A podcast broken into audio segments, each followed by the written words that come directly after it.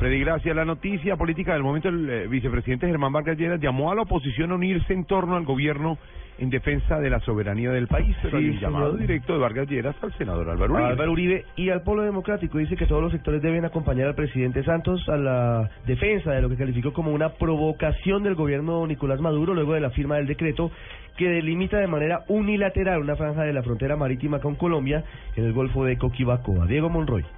El vicepresidente Germán Vargas Lleras calificó como una provocación el decreto expedido por el gobierno de Venezuela que define zonas de defensa marítima e insular. Vargas Lleras invitó al gobierno, a la oposición, a los diferentes sectores políticos que se unan para darle un manejo a esta situación. Qué bueno que el presidente Uribe, qué bueno que el Polo Democrático en un asunto que compromete la seguridad nacional siguieran el ejemplo que estamos viendo en Venezuela, de trabajar con como un solo hombre, totalmente unidos en un asunto de política internacional que compromete nuestra soberanía. Cabe recordar que el presidente Juan Manuel Santos le ha pedido al gobierno de Venezuela que entregue una respuesta clara y rectifique lo dicho en ese decreto. Diego Fernando Monroy, Blue Radio.